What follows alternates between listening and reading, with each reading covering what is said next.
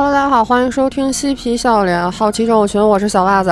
大雪，朵拉，怎么的？怎么怎么这么温柔啊？到今天累了，你不是也累了吗？今天我我太累了，让朵拉来讲吧。呃，小袜子今天岁数大了，你们也知道，身体不适，也是这更年期吧，烧的很。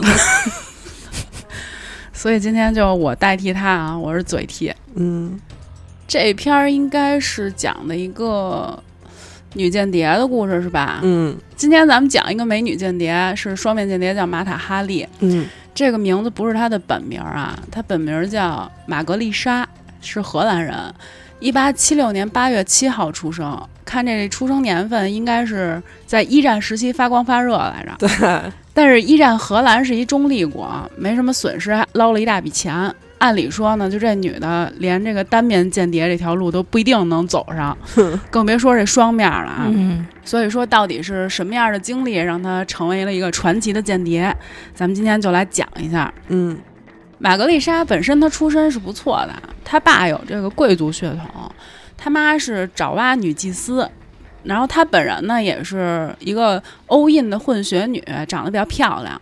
作为家里边的独生子呢，玛格丽莎从小就等于是集万千宠爱于一身，而且长得也好看，成绩还好，唱跳呢也有她，而且周围的人也都觉得她还不错嘛，人缘也挺好的。放现在就能出道了，是吧对吧？，差不多必能出道。总之，她就是别人家那孩子，知道了吧？嗯前途不可限量。然后她呢，少女时代绝对是可以算是无忧无虑的。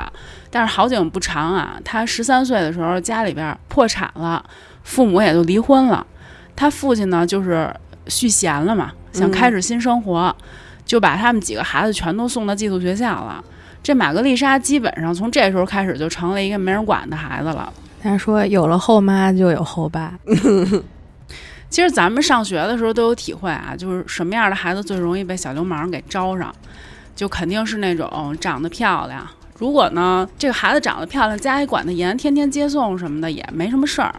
但是这玛格丽莎就惨在这儿了，长得好看，家里还没人管，这不是就给流氓机会了吗？哎，我上学的时候，刚开始我妈不接我放学的时候，我就老被接。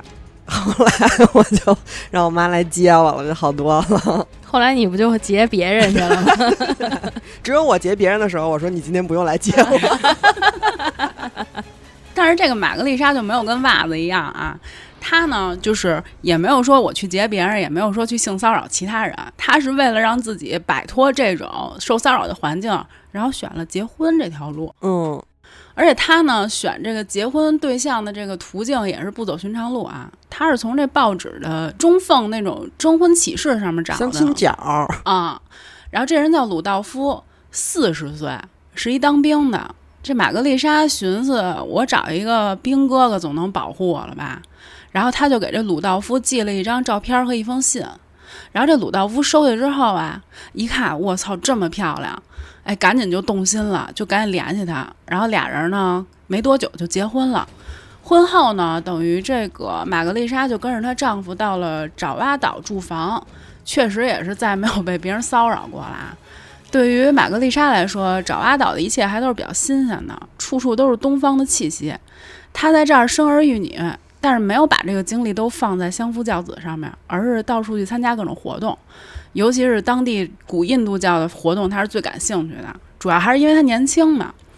她不是特别喜欢跳舞嘛？看见那个婆罗门教巫女祭祀舞蹈的时候，就觉得挺新鲜的，然后就加入了这个舞团，跟他们一块儿学。这时候她就拥有了自己的艺名儿，叫马塔哈利。嗯慢慢她就有了点名气了。但是按理来说啊，她跟她老公过来，在爪哇的地位算是比较上层的了。她要是当舞娘的话，她老公肯定不乐意。再加上她老公呢，比她大二十来岁，还是一当兵的，就是大男子主义嘛，所以俩人就经常吵。再后来呢，她老公安逸日子就过惯了，就开始抽烟、喝酒，呃，玩姑娘，夫妻俩这感情也就越来越淡。甚至发展到最后就是喝多了打媳妇儿这个地步。真行。他说比他大二十二二十22岁，岁然后他，哎呦，你就说你当一闺女一样也行啊。但是这也仅仅是他这个悲剧的开始啊。他的两个孩子有一天晚上就同时昏迷了，命悬一线啊！经过抢救，他这女儿活过来了，但是他当时那个三岁的儿子就呃死了。造成这场悲剧的原因有好多说法啊，就是据说啊，有的说是他们家请的土著保姆给下毒了，还有说是她丈夫的情人的丈夫 把他们家孩子给杀了，挺乱的啊。也有一种说法，说是孩子被传染上，就是得上了梅毒。总之呢，就是不管什么原因啊，失去孩子的玛格丽莎是悲痛欲绝，但是她这大男子主义的丈夫可没惯着她。反而责怪她，就是说你怎么就没有一点当妈妈的自觉呢？完了就和他离婚了，还把闺女给带走了。没好好弄，没好好照顾孩子，孩子这出什么问题都赖你。嗯，到一九零二年，二十六岁的玛格丽莎结束了自己七年的婚姻，她这时候就是等于一无所有了，没办法就卷破点回家吧，她就回到荷兰了。可玛格丽莎的家人其实也没有想象中就是。能给她一份支持吧？她父亲对她是不闻不问，邻居也是对她指指点点，然后她那后妈呢也是冷嘲热讽的。就是时间长了之后，他就真受不了了，从家里偷了点钱。二十七岁的时候，就坐上了开往法国巴黎的车。嗯，到了巴黎，玛格丽莎就惊呆了，这地方真太妙了，又时尚又热闹，比他以前待的地方前卫了不知道多少倍。嗯。不过对于他来说，当时首要任务不是欣赏这个美景啊，而是解决他这个吃喝拉撒的问题。玛格丽莎用兜里不多的钱买了最便宜的衣服和化妆品，打扮了一下，然后来到了巴黎的一家剧院，应聘成了一个舞女。这时候是不是应该放一舞女泪啊？剧院经理就是看完他这个表演之后，直接就就惊了，当场拍板儿，就是您您赶紧来吧。一九零五年三月十三号。集美博物馆给巴黎上流社会的各位女士们、先生们发了一封请柬，就是说什么呢？说是遗落民间的爪哇公主玛塔哈利将举办一场充满异域风情的个人舞蹈秀，给自己弄一 title 还得哎，对，就跟咱们现在那个电商似的，写的特别高大上。当天这个玛塔哈利呢，就在灯光和舞美的配合下，一边跳舞一边一件一件脱下了自己的衣服，征服了现场的每一个人。第二天，几乎巴黎所有的报纸都报道了这场演出，甚至还登出了他的巨幅艳照。马塔哈利就等于是一脱成名了，一时间整个巴黎都在讨论这个脱衣舞女。法国各大剧院就纷纷要找她签约嘛，有她的演出几乎就是场场爆满。巴黎人报曾经写呢，就是只要她一出场，台下的观众就是如痴如狂。马塔哈利的名气是越来越大，频频出现在高级场所。权贵们纷纷拜倒在他的石榴裙下，他用了不到两年的时间就成为了巴黎最热门的交际花。后来甚至走出了巴黎，走出了法国，走遍了欧洲的每一个国家。他也就是到法国这边，人家就。不是他这个其实有点历史因素的，就是因为那会儿他们不是哐哐在外头殖民嘛，殖民了各个国家，然后他们就开始就是对自己殖民的那些国家，比如说东方国家呀，感兴趣，对，特感兴趣，说哎，觉得这个都特妙，我们这儿都没见过。啊，然后他本身不是又有那爪哇那血统嘛，对，啊，就长得其实他他长得就是有点像那个什么。嗯，印度裔啊，什么之类的那种长相，那长得挺好看的。对对，特好看。完了，其实当时那个法国那个比较早期的时候，这个跳脱衣舞是不行的，它是呃独一份儿，蝎子拉屎，对，蝎子拉屎独一份儿。然后好像就是，嗯，就是以这个什么异域风情的这么一个名义，然后才开始就是这边才开始有脱衣舞的。后来慢慢就也有脱衣舞这事儿了，就是外面的月亮比较圆嘛。对对对对对。就是在他交往的这些上流人士中呢，有这个法国的侯爵，也有德国的皇太子，还有各国的高级军官跟政治家。他等于是周旋于各种上流社会的男人之间放纵享乐，成为了一名名副其实的高级妓女。嗯，随着这个年龄逐渐增长，马塔哈利的舞蹈生涯慢慢就有点没落了。但是这时候他已经养成了一个大手大脚花钱的那么一个习惯，还得靠这些男人给他提供大笔的钱财。一战爆发前夕，马塔哈利正在荷兰巡回表演，引起了德国情报处的注意。这个重点出来了啊！这个时候，德国情报机关正在四处物色间谍。马塔哈利，你就是一天生的间谍奇才的。首先呢，他是一个中立的国籍，就等于说他去哪个国家都比较方便，不容易引起怀疑。嗯。再加上他这个身份啊，他怎么说是一演员吧，去哪儿也都合理。其次呢，就是情场高手，交际面广，各国有头有脸的人物都跟他有点关系。最关键的是呢，这个女人就是她是需求比较大嘛，她那个因为挥霍无度，所以她急需钱，嗯也很容易被拉下水。在德国人决定拉拢马塔哈利之后呢，阿姆斯特丹的德国领事卡尔克罗莫拜访了马塔哈利。哎，他们俩在 确认了情人关系之后，这是一正规途径啊！你说你一舞女，我不得跟你有点这个，是不是？我怎么上你的卧室啊？这俩人等于哎又狗狗又丢的确认关系之后呢，卡尔提出了一个新的要求，就跟这个马塔哈利说呢，如果你能帮我办几件小事儿，我就支付你两万法郎的报酬。对于马塔哈利来说，其实什么都没有钱来的直接啊，只要有钱赚，就是随便干嘛都行。他几乎就是没有犹豫就答应了。嗯，一战爆发之后，他接到德国上司的命令，要他到前线搜集军事情报。他就是 利用自己的情人关系，很快就弄到了通往前线地区的通行证。在前线的这段日子，几乎每天晚上，马塔哈利都会到这个军官常去的小酒馆去坐一下。哎，这个女的漂亮，风情万种。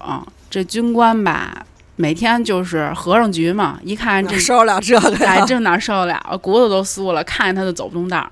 喝酒喝高兴了，就控制不住自己这嘴。有一次就是喝完酒聊天，马塔哈利就结识了一位法国将军。这个将军直接抖了一大消息出来，就是说呢，他们即将开赴马恩河前线。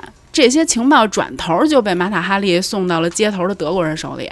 然后这个马塔哈利就如偿所愿，获得了丰富的报酬，而德国呢，获得了在战场上的主动权。战争前期，德国是占据了绝对优势的。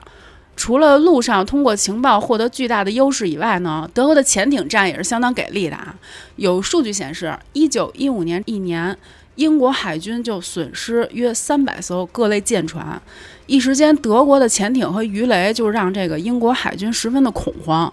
但德国方面并不满足于打击英国海军这种一般性的船只，嗯，他们真正想消灭的还是英国的主力战舰。搞一搞个大的嘛。对，擒贼先擒王嘛。不过英国这边也是滴水不漏啊，从装备和情报上面下功夫，力图保护自己的主力战舰不受德国潜艇的攻击。当时英国海军有一艘刚刚下水的新式军舰，叫汉普郡号巡洋舰，装备了当时世界上最先进的武器，这个排水量达到两万吨，航行速度每小时二十七节。上面装备有八门二百八十毫米口径的舰炮，非常具有杀伤力。为了鼓舞士气，汉普郡号由英国海军总司令吉辛纳将军坐镇进行指挥。这个汉普郡号自然而然就成为了德国人的首要目标啊！嗯，既能摧毁战舰，又能干掉吉辛纳，可谓是一举两得。这事儿怎么干呢？德国人给马塔哈利下达了一个新的命令，让他搞清楚这个巡洋舰的活动情况，好为国德国人到底觉得他 他到底能干多大事儿啊？就是好为这个德国海军歼灭他创造条件嘛。不是，哎，那你要这么一听的话，就是在德国人眼里，什么英国、法国这些人都是老色逼，没有他妈正经人，所有的秘密都能从床上吐了出来。咱们之前讲了好多，不都这样吗？对，这个德国情报机关打听得知呢，即将登上汉姆郡号巡洋舰坐镇的指挥吉青纳当时正在巴黎参加一个合约国的一次重要的作战会议，于是他们就安排马塔哈利一项任务啊，从这个吉青纳身上打开缺口，搞清楚这个船的精确的起航日期和行程。很快啊，马塔哈利就打听到了英国海军司令吉青纳要到国防部长阿道夫·莫西米家里边做客赴宴。马塔哈利其实他本身这个身份嘛，他就没费什么功夫就拿到了一张宴会的邀请函。当天宴会上呢，马塔哈利打扮的是一花枝招展，十分性感啊。餐后主人就提议了，说让咱们这个美丽的马塔哈利小姐表演一下她的东方舞蹈。来来一段脱衣舞，那时候东方舞蹈是跟这个脱光了画画上逗号的是吗？这底下人一听，那就兴奋了，鼓掌，赶紧的吧。对于马塔哈利来说，这其实是一个俘获吉星娜的一个特别好的机会啊。嗯，音乐响起来，马塔哈利就开始展示他那个迷人的舞姿。但是吉星娜这人吧，他就跟没看见一样，正襟危坐，就是单纯的欣赏这个艺术。碰上了吧？这回一直以为人家都是那个。这马塔哈利边跳边脱，这衣服脱的是一件又一件，这吉庆娜还是不为所动，就是欣赏艺术。经过判断，马塔哈利确信自己无法用色情的手段征服这位这个英国的海军司令了。但我我本人怀疑啊，他可能是同性恋之类的，也没谱。英国反正也盛产这些。通过他自己这一个分析呢，就觉得我得放弃他了，要不然费力不讨好。可能也是老逼岁数大了不行，曲线救国啊。他就是转身向吉星娜身边的人了。很快，他就盯上了吉星娜身边的一个侍从官，年轻的哈里斯上尉。这次马塔哈利可没选错。哈里斯不仅对巴黎灯红酒绿的生活非常感兴趣，对性感迷人的女人更是心驰神往。马塔哈利就来到这个上尉住的芙蓉饭店，和这个侍者先混熟，然后让侍者对哈里斯吹风。侍者呢，就找到哈里斯，对他说：“说，哎，上尉先生，我们这儿有一个红的发紫的舞蹈明星，不但这个舞跳得好，长得更漂亮。如果啊，如果你在巴黎没见过他，那是人生一大憾事。”哈里斯一听这话，就立马就来劲了，说：“是吗？有那么漂亮吗？”说：“我操，赶紧着，赶紧安排起来。”是的说：“这还能有假吗？每个见过他的男人都为他如痴如醉。上尉先生，如果您要感兴趣，我可以帮您引荐引荐。”哈里斯一听啊，求之不得呀，就赶紧说说，那就有劳你了。这事儿成之后，我可不会亏待你。在这侍者的热心安排之下呢，哈里斯就结识了这个舞女马塔哈利。马塔哈利施展全身本领，仅仅用了几个小时的时间，这俩人就如胶似漆，哎，黏糊到一块儿了。他们一起喝酒，晚上马塔哈利就留在哈里斯的房间里面过夜。他趁哈里斯不注意，在酒里边放了安眠药。酒精加持药力，不一会儿吧，这哈里斯就昏昏欲睡的。这马塔哈利趁热打铁，又给他灌了两杯酒。哎，这男的终于是扛不住睡着了。然后马塔哈利赶紧就打开这个男人的公文包，然后他就找到了一份汉普郡号的日程安排。当然，这个德国人也不会把所有的筹码都放在马塔哈利一个人身上。经过多方情报的汇总，德国确认了情报的真实性，掌握了汉普郡号的行程，立马就派出了布雷艇在汉普郡号可能经过的水域里边疯狂埋雷。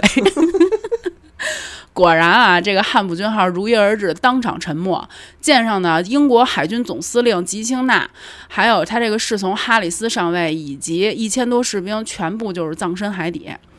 稍微了解一点历史的朋友，咱们都知道啊，战争初期以德国为首的同盟国确实是取得了不少胜利。嗯，但随着时间的推移，第一次世界大战的格局也在悄然发生变化，双方在战场上逐渐进入了势均力敌的相持阶段。自从汉普郡号巡洋舰被击沉之后，英国情报机关立即开始调查泄密的这个情况。英法成立了代号为 Y 的联合反间谍调查小组，组织人马立刻进行这个稽查。英法反间谍组织当时是认为呢，德军能够精准的击沉汉普郡号，必须是对它的行程了如指掌的。那么谁有条件可能泄露这一情报？经过秘密调查，法国间谍机构的人了解到，有人在汉普郡号出发之前，看到英国海军上尉哈里斯和当红的舞女马塔哈利在一起。反间谍小组立刻就警觉起来了，开始派人对这个马塔哈利进行跟踪调查。从芙蓉饭店的侍者那里，反间谍小组也是证实了马塔哈利曾经在这个饭店里跟哈里斯有过那么几夜的交情。马塔哈利名气他本身就很大，身边围绕的也都是特别有钱的那种人。这个哈里斯不过就是一个小上尉。没有道理能获得马塔哈利的青睐，那么就是只有一种可能性了，就是哈里斯身上有马塔哈利想要的东西，有所图。对，很有可能就是跟这个汉普郡号和吉庆纳的情报有关的。可是这一船人他都已经葬身海底了，想要找这个突破口就是难上加难，这条路走不通。反间谍小队就决定先跟这个马塔哈利有深交的人他都查一遍。这一查他们也是惊了。马塔哈利的情人非富即贵，操，没有干净人了。这一查，近半数的官员都有重大的泄密嫌疑，再不管管这事儿，恐怕以后就要出大问题了。于是他们就把对这个马塔哈利的跟踪调查升级成了秘密监视。嗯，他们开始调查马塔哈利的信件，然后监听他的电话呀，记录所有跟他有接触的人。但是监视了一段时间之后，他们并没有发现任何马塔哈利向德国传递重要情报的证据。这个事儿要是没有足够的证据，就不能抓人家。所以反间谍小组决定就是先暗中观察。对，德国这边跟马塔哈利本人一样啊，呃并没有发现有什么不对劲的地方。因为哎，我寻思就是马塔哈利他本身就是他这身份，天天就有好多人盯着他，他可能就是觉得啊，就是。就是喜欢我的人在盯着我，他也不觉得是监视。嗯，然后德国这边不也没发现什么呢？就是还是在继续布置新的任务，说让马塔哈利去弄清楚法国的作战计划。真是 他们到底把他当克格勃使吗？我觉得是。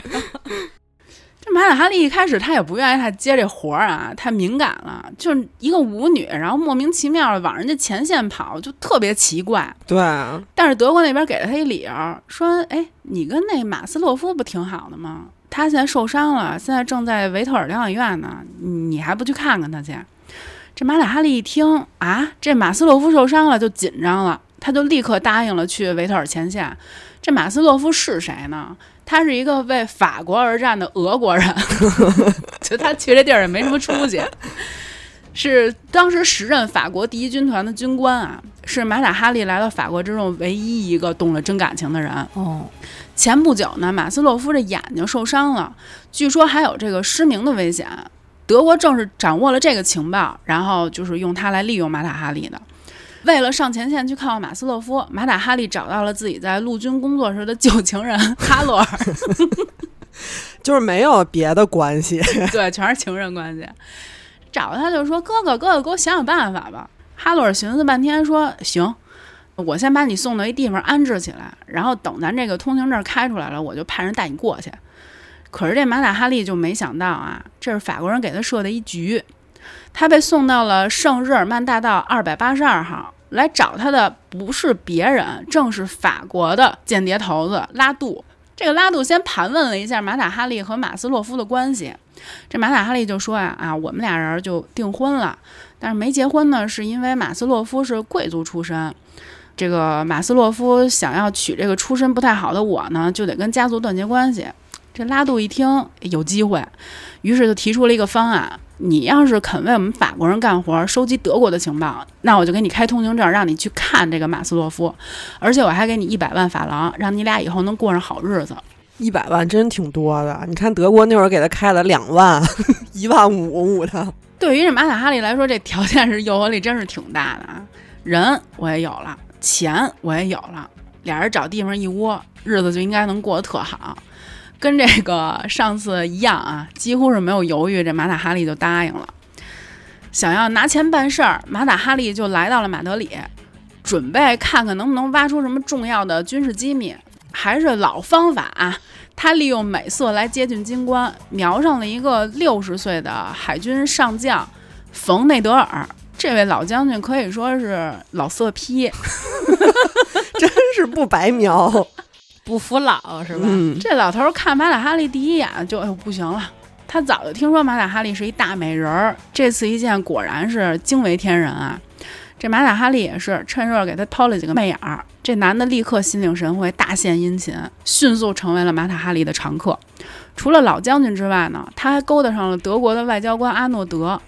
阿诺德是一棉裤嘴啊，很快就 透露了摩洛哥计划。马塔哈利拿到消息之后，发现一个问题。就是他没有拉肚的联系方式，这消息怎么传呀？而且拉杜也一直没有联系他，就没有给他任何新的指示。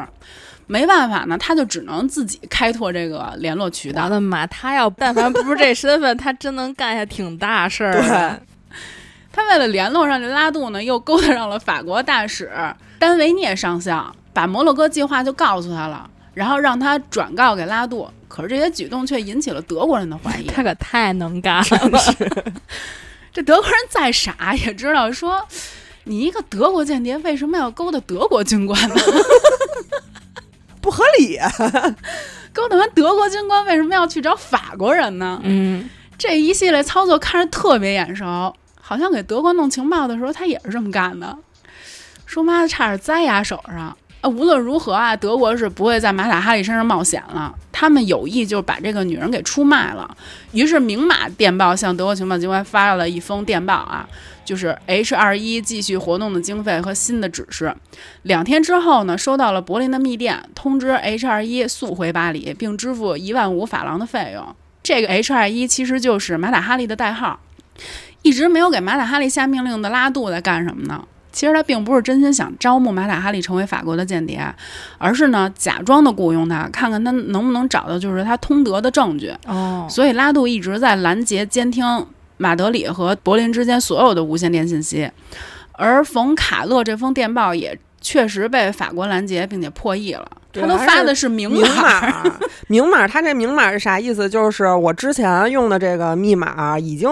被人家法国破译过了，就是我给你对，嗯，他之后已经有新密码了，但是哎，我就不用，我就用那旧的，我就用你知道那个。巧合的是啊，马塔哈利正好中断了西班牙的演出，匆匆的就返回了巴黎。种种迹象都表明，这 H 二一就是马塔哈利。证据虽然不算充分啊，但足以把马塔哈利给控制起来了。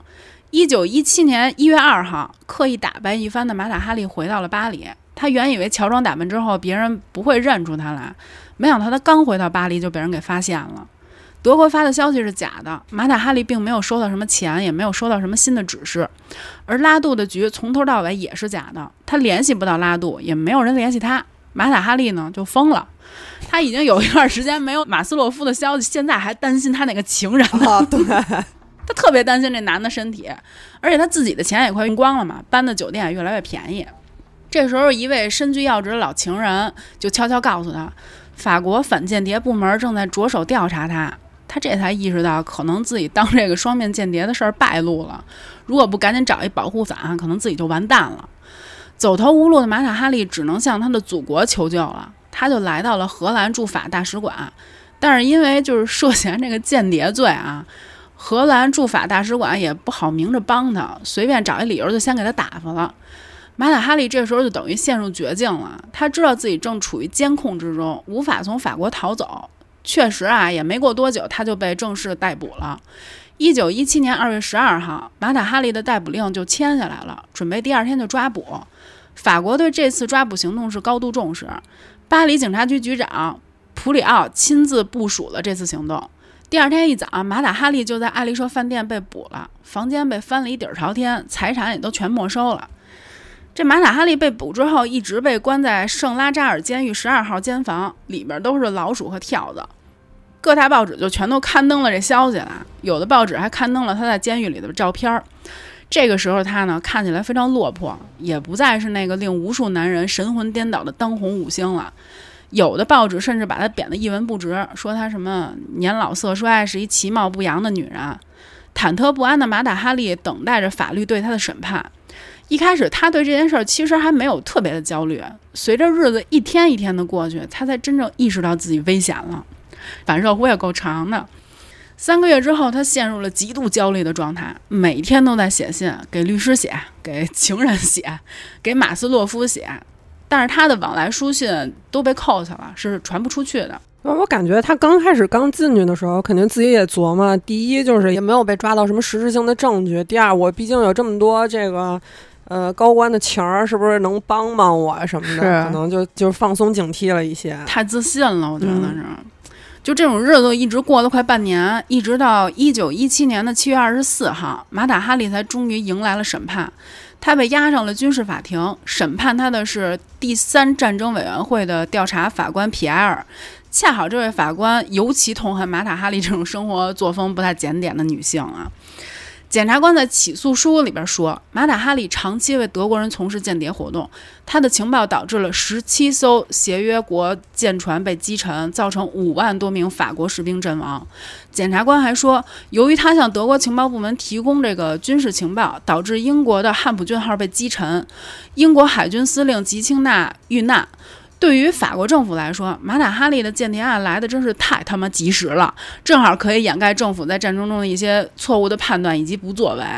这次间谍案能向民众传递出一个信息，就是不是我们做的不好，是有这样的间谍存在，出卖了我们的消息，才导致那么多人死。嗯，前期一直被德国按着头打。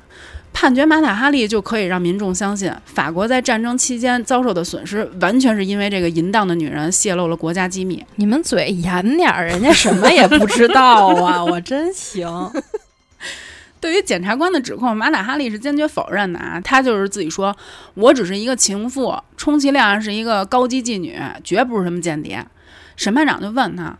我们从你的住处搜集到了大量的支票，对此你又作何解释呢？马塔哈利还辩解：“我确实收到了钱，但这只是我卖身的报酬。我付出了我的身体，理应得到回报。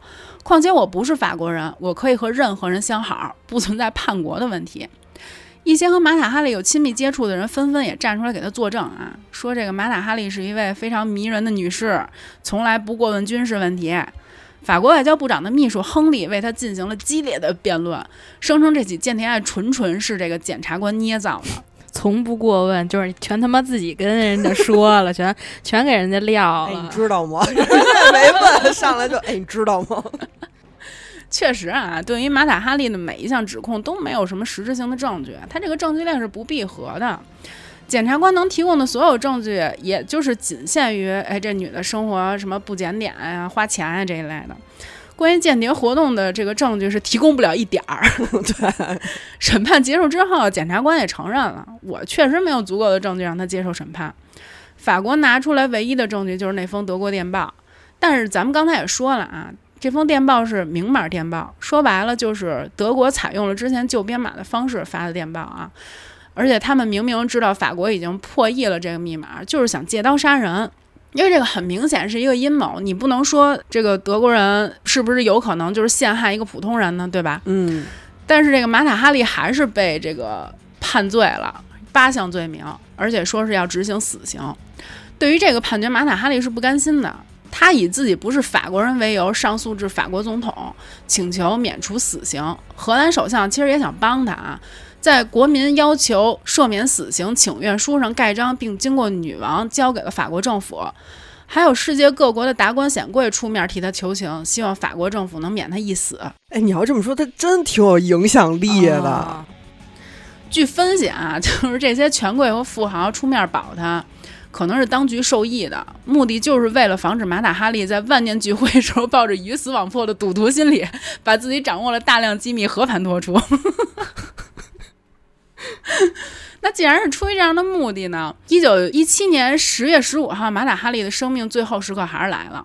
这天凌晨四点，他在睡梦中被叫醒，执行死刑的官员告诉他：“没人救得了你了，今天你就走了。”尽管非常绝望，但经历过这么久的监禁，马塔哈利其实他也是有一些心理准备的。他对行刑官说：“那你就给我一点点时间，你也回避一下。我要换上最好看的衣服，我死之前要打扮一下，我不能就这么难看的离开这个世界。”当这个马塔哈利梳完头发、化完淡妆，从容地走出监房，执法长官问他还有没有什么要交代的。他说：“没什么，就只是把一大叠早已写好的信就交给了他，就说拜托了，那你帮我把这些信就交给这些人吧。”执法长官发现这些信全都是写给男人的。只有一封例外，是写给他女儿班达的。看守架着他从监狱走廊经过，他使劲从看守手中挣脱，大声说道：“我不是一个犯人，不要用那样的眼光看我，也不用这样对我。”长官只能就是说同意了，让他独自行走。很快，他被押上了一辆囚车，开到了巴黎郊外文森靶场的一块空地上。车门打开，精心打扮的马塔哈利被压了下来。在巴黎郊外的空地上，四名执行死刑的士兵准备把他绑到一棵树上。他当时是坚决不同意的。宣长官宣读完对他的执行枪决的文告之后呢，神父来到他面前给他祷告。士兵领着身材娇小的修女过来，想给他蒙上眼睛。马塔哈利摇头表示说没必要。面对十一个行刑队员和军官的枪口，马塔哈利笑着对领刑的军官开玩笑地说。这是第一次有人肯付十二法郎占有我。这个法郎和子弹是同一个音，差不多。在枪手扣动扳机前呢，他面带微笑，向他们送去最后一个飞吻。一阵枪响，呼啸而过的十二颗子弹射向了马塔哈利。他的身体摇晃了一下，慢慢的跪了下去。他跪在地上，高傲的抬着头，脸上的表情没有丝毫变化。有那么一瞬间，他似乎是在直视那些夺走他生命的人。然后他慢慢的往后倒下。一个军官走到他尸体边，拔出左轮手枪，朝他的头部补了一枪。就这样啊，这位曾经风靡法国、名震欧洲的脱衣舞女，就这样结束了她传奇的一生。世界间谍史上首位著名色情女间谍，在她的人生轨迹上画上了句号。马塔哈利死之后，关于他的传闻有很多啊，有的非常离奇，甚至就是说他根本就没死。执行死刑的官兵被他的情人买通，他们放了空枪，说他假死之后被救了出去。还有人说呢，数年之后还在高级酒店碰到过他。另一个说法是，德国的间谍机构找了一个和他很像的替身，而真正的马塔哈利脱身了。不过这些传闻全都是法国人编出来的啊，真正的马塔哈利是不可能生还的。马塔哈利被枪决之后，尸体没有任何家人来认领，所以他的尸体被用于了医学研究，当一大体老师。嗯，遗体先是被医学解剖，后来被人草草的埋葬在巴黎的墓园里边。据说这个墓碑的十字架上有人写了“是间谍还是替罪羊”这样一行字儿。他的头颅被割下，完整的保存在巴黎解剖博物馆，专供人们参观。